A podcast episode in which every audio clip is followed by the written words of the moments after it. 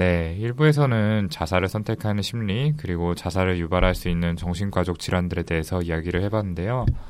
이 자살이 지금 우리나라, 우리 사회에서 굉장히 심각한 문제잖아요. 통계에 의하면은 OECD 국가 중에 12년 연속 자살률 1위를 차지하고 있고, 또 전체 사망 원인 중에 5위, 심지어 10에서 30대 사이의 젊은 연령층에서는 가장 높은 사망 원인이 자살이라고 합니다. 그럼 왜 이렇게 좀 자살률이 계속 증가하는 건지 우리 사회에서 여기 대해서 좀 이야기를 나눠볼게요. 음. 그 헬조선이란 말 있잖아요. 그 헬조선이란 단어 네. 처음 들었을 때는 솔직히 그냥 좀 웃고 넘겼어요. 근데 지금은 너무나 널리 좀 쓰이고 있죠. 그렇죠. 예. 그런 얘기 들으신 분들께서는 뭐 예전에는 나라가 훨씬 더 먹고 살기 힘들었는데 배부른 소리 한다. 이런 얘기도 많은데 역설적으로 생각을 해보면 노력해도 더 나아질 수 없다는 이런 좌절감, 무만감이 좀 큰 문제인 것 같아요. 희망이 없다는 게 우울증이나 뭐 자살 사고에 정말 큰 영향을 주거든요. 이제 사회의 외적 성장에만 몰두하면서 개인의 행복이나 정신 건강은 좀 등한시한 게 자살률 증가에 한몫했다고 생각합니다. 예, 근데 원래 이제 이론적으로 그 사회 경제적 상태가 올라갈수록 자살률도 올라가잖아요. 실제로 그렇게 되고 꼭 부자가 행복한 법이 아니라는 말이 뭐 여기서도 들어맞는 것 같긴 한데 근데 우리나라가 그 잘 사는 나라 중에서도 자살률 1위인 거는 또 어떻게 설명해야 될까요? 방금 얘기한 절대적인 어떤 빈곤이나 먹고 사는 문제는 거의 해결은 됐는데 결국에 지금 내가 행복한지 불행한지를 결정하는 거는 내 주위 사람하고의 비교가 제일 큰 영향을 주는 건 뭐 어느 시대나 마찬가지인 것 같긴 한데 그 요즘 학생들 얘기 들어보면 그런 비교나 경쟁이 고작 한 10년 사이에 저희 때하고는 또 많이 다르게 심해진 것 같아요. 정말 어릴 때, 뭐 초등학교 1학년, 2학년 그때부터 계속해서 경쟁에 시달리는 분위기더라고요. 근데 정말 10년인가요? 20년인가? 선생님 10년 전에 대학생이셨. 아 이미 13년쯤 전에 대학생이었는데. 전 계산 안 할래요. 다시 녹음할까요? 26년 사이에. 그냥 10여 년으로 하죠. 뭐. 저희가 학생 때만 해도 학교 끝나면은 운동장에서 다들 축구하고 농구하고 그래서 빈자리가 없을 정도로 그렇게 많이들 놀았는데 요즘에 보면은 정말 많이 한산하더라고요. 그래서 선배한테 들은 얘기인데 애한테 너 원하면 학원 안 가도 돼 괜찮아라고 했더니 아이가 아니야 보내줘 나 가고 싶어 하면서 절대 가겠다고 하더래요.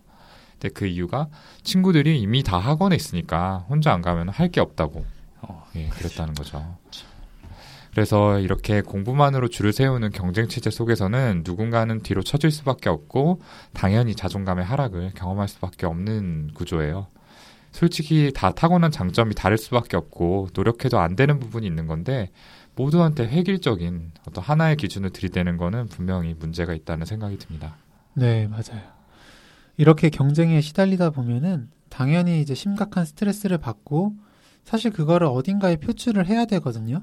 근데 예전처럼 운동하고 놀면서 해소할 수 있는 것도 아니고 결국 이제 하루 종일 갇혀 있는 학교나 학원에서 풀게 되니까 학교 폭력이나 왕따 같은 문제들도 더 생겨날 수밖에 없죠.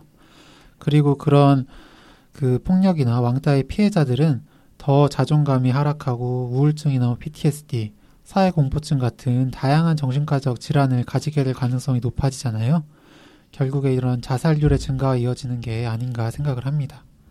그런 어떤 여러 가지 이유들 때문에 발생하는 정신과적 질환 때문에 자살률이 높아지는 상황이 분명히 맞지만 사실 이게 그 앞에서 말했던 뒤르켐의 이론으로 보면 사회적인 측면에서 바라볼 수 있는 부분이 있습니다. 아까 그 자살자의 90% 이상이 정신질환을 하나 이상 갖고 있더라라는 얘기를 했는데 반면에 최근에 우리나라에서 자살 기도의 원인을 조사한 연구에 따르면 정신과적 증세로 증상으로 인한 자살 시도는 40% 정도 차지했고 그 외에 대인 관계 갈등이나 학업의 어려움 그리고 취업이나 직장 문제, 외로움, 경제적인 어려움, 질병 이런 어떤 스트레스 요인들이 그 자살 기도의 원인의 60%를 차지했다는 결과가 있더라고요. 네. 이건 앞에서 얘기한 무통제적 자살, 그러니까 아노미적 자살에 속한다고 볼 수가 있잖아요. 경쟁 과정에서 갑자기 대열에서 떨어져서 그 상태에서 다른 목표를 찾지 못하다 보면 이게 꼭 정신 질환이 발병한다기보다는 그 상태에서 스스로 낙오자로 규정이 돼서 그런 아노미 상태에서 자살까지 시도하는 경우가 상당히 많다고 볼 수 있는 것 같습니다. 음. 실제로 우리나라의 통계를 찾아보니까 사회적인 국가적인 아노미 상태라고 볼 수 있는 이 IMF 직후였던 98년에 그 전해보다 자살률이 한 40%가 네. 늘었더라고요. 그 2008년에 금융위기 이후에도 한 20% 정도가 자살률이 높아져서 이전으로 회복되지를 못했고요. 이런 급작스러운 사회 전반의 위기나 어떤 변화 때문에 생기는 어떤 불가피한 아노미 상태가 분명히 자살률에 큰 영향을 미친다고 볼 수 있을 것 같고요. 근데 또 반면에 그 2003년 이후로 OECD 자살률 1위를 계속 지키고 있다고 했는데 이런 우리나라 상황은 급작스러운 아노미라기보다는 어떤 지속적인 우리의 문화적인 사회적인 어떤 구조나 풍조의 문제를 별개로 생각해봐야 될 것 같긴 합니다. 음, 맞습니다. 뭐 제 얘기를 좀 해보자면은 저는 고등학교 때까지는 그래도 좀 공부를 하는 편이었는데 대학 입학 후에 꼴찌 그룹에 속하게 되는 급격한 변화를 겪으면서 예, 좀 혼란의 시기를 가졌었어요. 자기 고백을 하시네요. 근데 사회 문제인가요? 근데 이 저도 아노미 상태를 겪었다는 건데 네. 이게 제가 이 얘기를 꺼낸 이유가 몇 년 지난 일이라 청취자분들께서 기억하실지 모르겠는데 그 2011년에서 12년 사이에 카이스트 학생들 중에 여섯 명이 연속으로 자살을 하는 사건이 있었어요. 네, 기억나요. 좀 네. 충격이었죠. 네, 그때 저도 되게 사실 공감이 갔거든요. 그분들도 고등학교 때까지는 얼마나 공부 잘하는 분들이었겠어요. 근데 대학교 가서 막 되게 힘들어 하셨던 건데 그때 이슈화된 게 그 학점에 따라서 등록금이 달라질 정도로 그 학업 스트레스를 강하게 받는 환경을 거기서 만들었다라는 얘기였거든요. 그래서 저는 그 자살들도 아노미적 자살에 속한다고 봐요. 그 환경이 결국 그 사람들을 그렇게 만든 거고 우리나라에서 늘어나는 자살들의 단면을 보여주는 사례인 것 같거든요. 근데 사실 제 3자의 입장에서 좀 냉정하게 생각해 보면 아무리 해도 내가 원하는 학점 그런 성적을 못 얻을 것 같으면 다른 길을 선택할 수도 있는 거잖아요. 예, 목숨보다 소중한 건 없으니까. 그쵸. 예, 저도 뭐 의과대학에서 잘 적응 못할 때 뭐 부모님한테 나 전공을 바꾸고 싶다 이런 얘기도 했었거든요. 어, 근데 아노미 자살을 그 선택하는 사람들은 그 사회나 타인들과의 관계에 완전 목을 맨 사람들인 경우가 많대요. 자신이 속한 사회나 집단 그리고 혹은 그 집단의 가치 같은 것에 자신의 삶을 살아가는 의미를 이렇게 부여받고 있었는데 그게 무너져 버리는 순간 아 내가 어디에 소속되었는지 모르는 아노미 상태가 되면서 자살을 선택하게 되는 것이죠. 예, 그러니까요. 이 앞에서도 이야기를 했지만 너무 획일화된 기준만을 강요한다면 결국에 뒤처지는 사람이 나올 수밖에 없는데 참 그 사람이 더 잘하는 다른 분야가 당연히 있었을 텐데 모든 사람에게 공부와 성적만을 강요하고 더 다양한 삶의 목표들을 찾을 만한 여유를 주지 않는 사회적 분위기가 이런 아노미적 자살을 늘려나가고 있다라고 볼 수 있을 것 같습니다. 네. 저는 이제 저희가 지금까지 이야기한 뭐 심한 경쟁 그리고 획일화된 평가 외에도 자살을 늘리는 사회적 요인이라고 또 생각되는 게이 가정이 기능을 상실한 것이 자살률 증가에 큰 영향을 미쳤다고 봐요. 저희가 앞선 일부에서 자살의 위험성을 평가할 때 이렇게 기혼인 사람, 그러니까 가정이 있는 사람, 그리고 자녀가 있는 사람들이 그렇지 않은 사람들에 비해서 자살 위험도를 낮게 평가한다고 얘기했잖아요. 네. 네. 그게 사람은 기본적으로 사회적 동물이기 때문에 자신이 어느 집단에 속해 있을 때 안정감을 느끼게 돼요. 가장 기본적이면서도 큰 소속감을 주는 집단이 역시 가정인데 내가 이제 다른 곳에서 뭐 예를 들어 뭐 회사나 뭐 학교나 이런 곳에서 아무리 뭐 실패자 취급을 받아도 나를 그런 외부의 기준이 아니라 나 자체로 무조건적으로 사랑해주는 이렇게 집에서 위안을 받고 자존감을 유지하고 그러다가 또 재기를 할 수 있는 거거든요. 그렇죠. 예. 근데 이 가정의 기능이 예전에 비해 상실되어 버린 거죠. 이제 뭐 부모님들은 사실 너무 밥 먹고 살기 힘드니까 맞벌이 하느라 이제 아이의 안정적인 애착 형성이 힘들고 그런 아이가 학교 들어가고 나면 밤늦게까지 학원 수업 듣고 집에 오면 이제 자야 되고 아이가 가정의 소속감을 느끼기 힘들지 않을까요? 근데 이거는 부모님 입장에서도 마찬가지일 것 같아요. 굉장히 회사에서 고생하고 집에 와도 가족들과 잠깐 대화할 시간도 없고 아이는 집에 오지 않고 그러다 자면 또 아침 일찍 출근해야 되고 서로 가족 간에 시간을 보내기가 힘드니까 가정이 이제 정신적 안식처로서의 기능을 할 수가 없는 거고 날 이렇게 붙들어주는 소속감이 없으니까 아노미적 자살을 할 위험성이 올라가는 것 같아요. 저녁이 있는 삶이 정말 정신 건강에 필요한 것 같습니다. 이런 얘기를 들어보니까. 맞아요. 좋은 캐치프라이즈였는데 가정의 기능이 또 회복되어야 하는 큰 이유가 또 있는데 그 사실 청소년이나 청년 자살률만 보면은 우리나라보다 높은 나라들이 많거든요. 근데 우리나라가 OECD 1위를 하는 이유는 이제 70대 이상이나 80대 이상 이 노년에서의 자살률이 높기 때문입니다. 70대 이상에서는 10만 명당 63명, 80대 이상에서는 10만 명당 84명 수준인데 전체 평균은 10만 명당 26명 정도거든요. 그러니까 이 수치만 봐도 정말 엄청난 거라는 걸 좀 알 수 있으시겠죠? 3배가 넘네요. 그렇죠. 이제 이분들은 전쟁도 겪으시고 이제 지금 선진국 대열에 올려 놓으시기까지 정말 노력을 많이 하신 분들인데 이분들한테 제대로 된 보상이 솔직히 이루어지지 않잖아요.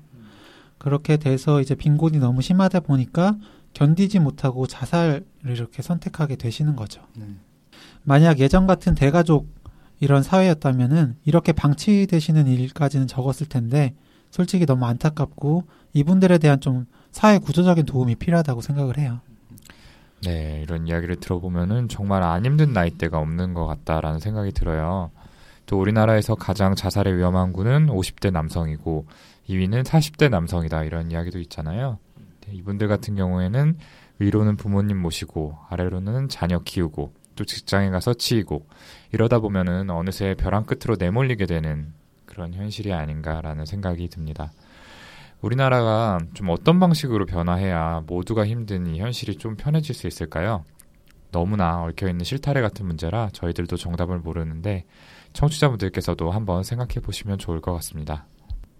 자, 이제 오늘 시간의 마지막 이야기로 정신과에서는 자살을 생각하는 분들, 그리고 시도하신 분들을 좀 어떻게 치료하는지에 대해서 이야기를 드려보도록 하겠습니다. 일단 아까 말씀드린 것처럼 많은 경우에는 정신질환을 가지고 있기 때문에 그에 대한 정확한 진단이 우선이겠죠. 아까 경계성 인격 환자분들이 하는 반복적인 자해에 대한 이야기를 했었는데요. 이제 그런 경우 말고 정말 죽을 생각으로 자살 시도를 했는데 자해로 끝난 경우에는 그 치명성하고 상관없이 무조건 입원해서 치료하는 것이 원칙입니다. 근데 사실 많은 분들이 입원을 거부하시기 때문에 어쩔 수 없이 가족들의 동의하에 비자발적인 입원 치료를 하게 되는 경우가 좀 있죠. 그리고 나서 이제 약물 치료와 정신 치료를 함께 병행하게 되고요. 앞에서도 이야기를 했는데 자살 시도를 할 정도로 심한 우울증에서는 약물 치료가 더 좋은 결과를 가져오는 경우가 많기 때문에 정신 치료만 단독으로 하는 경우는 드뭅니다. 네, 그렇죠. 그 만나뵈었던 환자분들 중에 나는 아주 어렸을 때부터 계속 우울했고 이건 타고난 거예요. 뭐 치료해봐야 소용이 없습니다. 이렇게 말하시던 분들도 사실 많은데 그분들 중에 약물 치료를 하고 나서 완전히 다른 인생을 살게 되는 경우들도 있어요. 네. 약물 치료할 때 역시 항우울제가 많은 도움이 되고요. 아까 말씀드렸던 리튬이라고 하는 약도 자살 사고나 자살 충동을 억제하는 데 큰 도움이 됩니다.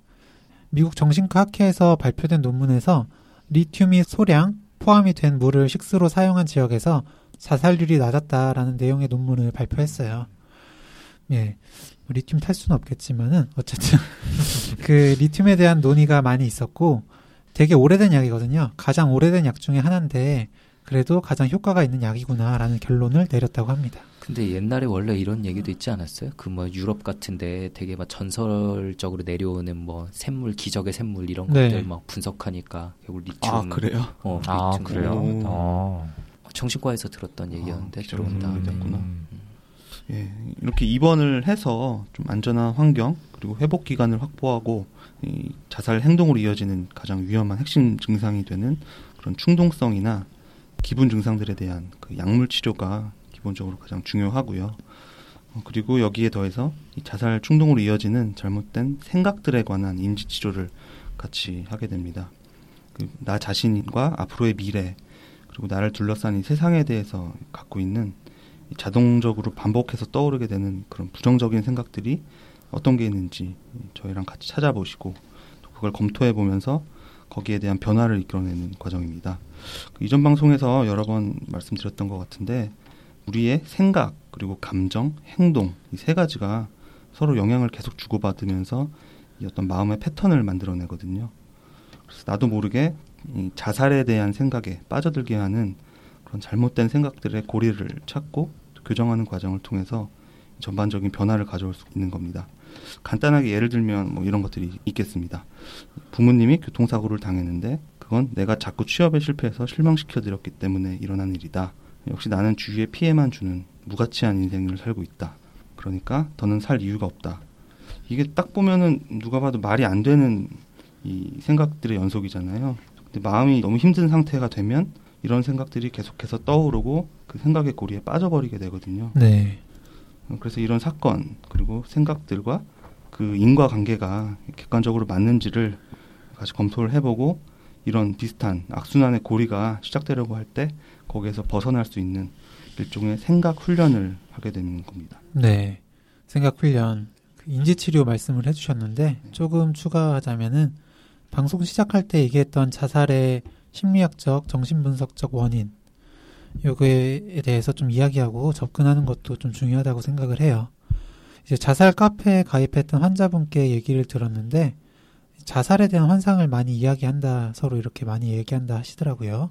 복수나 뭐 속죄, 재탄생 이런 것들이요. 그리고 우울증 환자에서 자살을 예견할 때 가장 중요한 게 또 희망이 없다는 생각, 무망감이잖아요. 예. 그러니까 그런 소망이라든지 그런 무망감이라든지 그런 생각들에 대해서 다루는 인지치료가 꼭 필요하다고 생각합니다. 네, 뭐 약물 치료와 인지 치료를 얘기해 주셨는데 입원하셔서 이런 치료들을 하게 돼요. 근데 사실 입원한다고 모든 문제가 바로 해결되는 건 아니죠. 뭐 좀 안 좋은 얘기긴 하지만 폐쇄병동 입원 도중에도 자살 시도를 하시거나 심지어는 정말 드물게 그 폐쇄병동 안에서 자살에 성공하시는 분들도 있어요. 예. 치료진과 그 또 24시간 곁을 지키는 간병인이 있는데도 그 눈을 피해서 이렇게 시도를 하시거든요. 그렇기 때문에 너무 위험도가 높아서 약물 치료나 정신 치료, 뭐 인지 치료의 효과가 나타나는 걸 기다리기가 힘든 경우에는 아주 드물긴 하지만 이렇게 빠른 효과를 보이는 전기 충격 치료를 하기도 해요. 그 전기 충격 치료의 기전을 설명하는 건 너무나 복잡하고 아직 많이 뭐 알려지지 않은 부분들이 있기도 해서 저는 이제 뭐 보호자분이나 환자분들에게 간단하게 설명드릴 때는 컴퓨터의 전원을 껐다 키는 것 같은 거라고 설명드리거든요. 저희가 이렇게 컴퓨터 에러가 너무 복잡해서 어떻게 할 수 없을 때는 확 꺼버리잖아요. 그렇죠. 예, 그렇게 설명해 드리기도 하는데 제가 예전에 봤던 분 중에 이렇게 목을 메어서 자살 시도를 하다가 의식을 잃은 상태에서 다행히 발견되어서 그 입원한 분이 있었는데요. 그 이렇게 의식을 잃으면 잠깐 전원을 껐다 킨 거나 마찬가지죠. 네. 근데 그 이전 얼마간의 시간을 기억을 못 하게 되거든요. 이런 경우에는. 그래서 이분은 자신이 자살 시도했었다는 사실 자체도 잊어버렸었어요. 그리고 가족들이 아 그냥 너가 쓰러진 채로 발견되어서 병원 온 거야 이렇게 막 둘러댔었는데 진짜 신기한 거는 이분이 우울하던 감정도 싹 사라진 거예요. 네, 정말 우울한 감이 하나도 안 느껴지고 그런 감정들까지 완전 리셋이 된 거죠.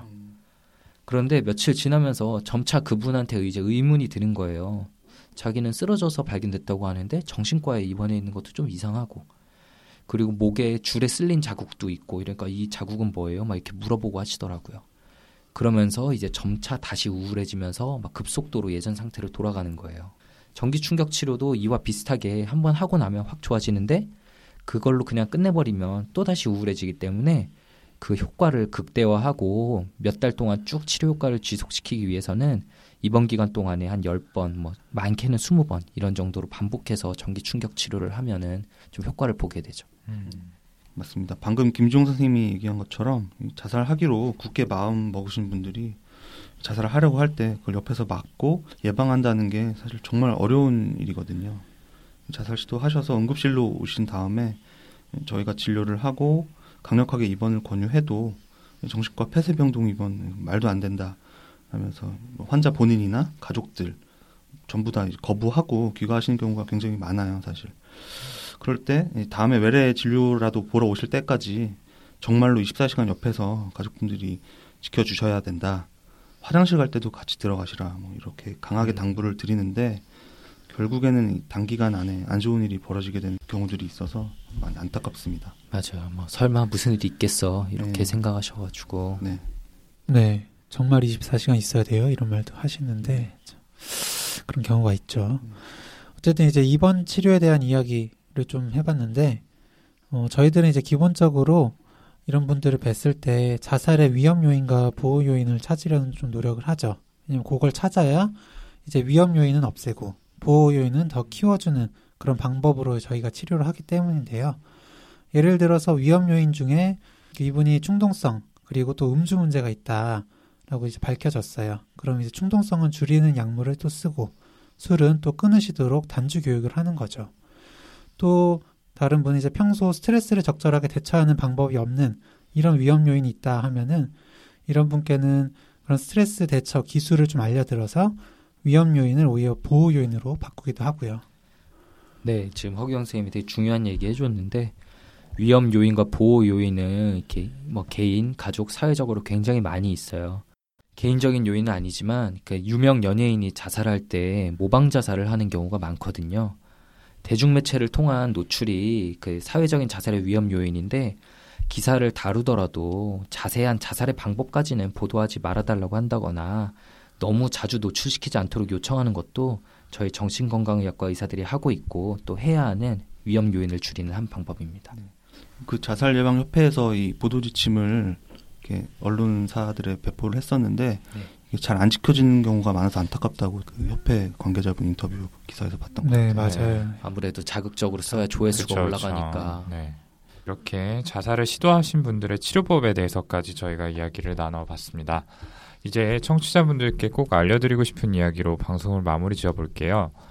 그 자살을 하려는 사람 10명 중에 8명은 자살 의도에 대한 경고를 하고 절반 정도는 숨김없이 죽고 싶다는 이야기를 주변 사람들에게 한다고 합니다. 실제 자살 계획을 실행으로 옮기려는 위험한 징후로는 자살하겠다는 말을 했음에도 불구하고 이전에 비해서 차분하거나 초조함을 덜 보이는 경우 등이 있고요. 우울한 사람에게 자살에 대한 생각이 있냐고 묻는 것이 자살을 키우는 게 절대 아니고 오랫동안 감춰온 자살에 대한 생각을 처음으로 이야기하는 기회가 될 수 있으니까 주변에 걱정되는 가까운 사람이 있다면 속으로만 걱정하지 마시고 한번 이야기를 꺼내 보시는 게 좋을 것 같습니다. 그리고 위험하다고 판단이 되면은 꼭 전문가에게 진료를 받을 수 있도록 도와주시는 게 그분들을 위하는 길일 거라는 생각이 듭니다. 예. 이렇게 오늘 방송 마무리 짓겠고요. 마지막으로 끝내기 전에 한 번 더 저희 사연 피드백 보내주실 메일 주소와 페이스북, 카카오 플러스 친구 소개 한 번 더 부탁드릴게요.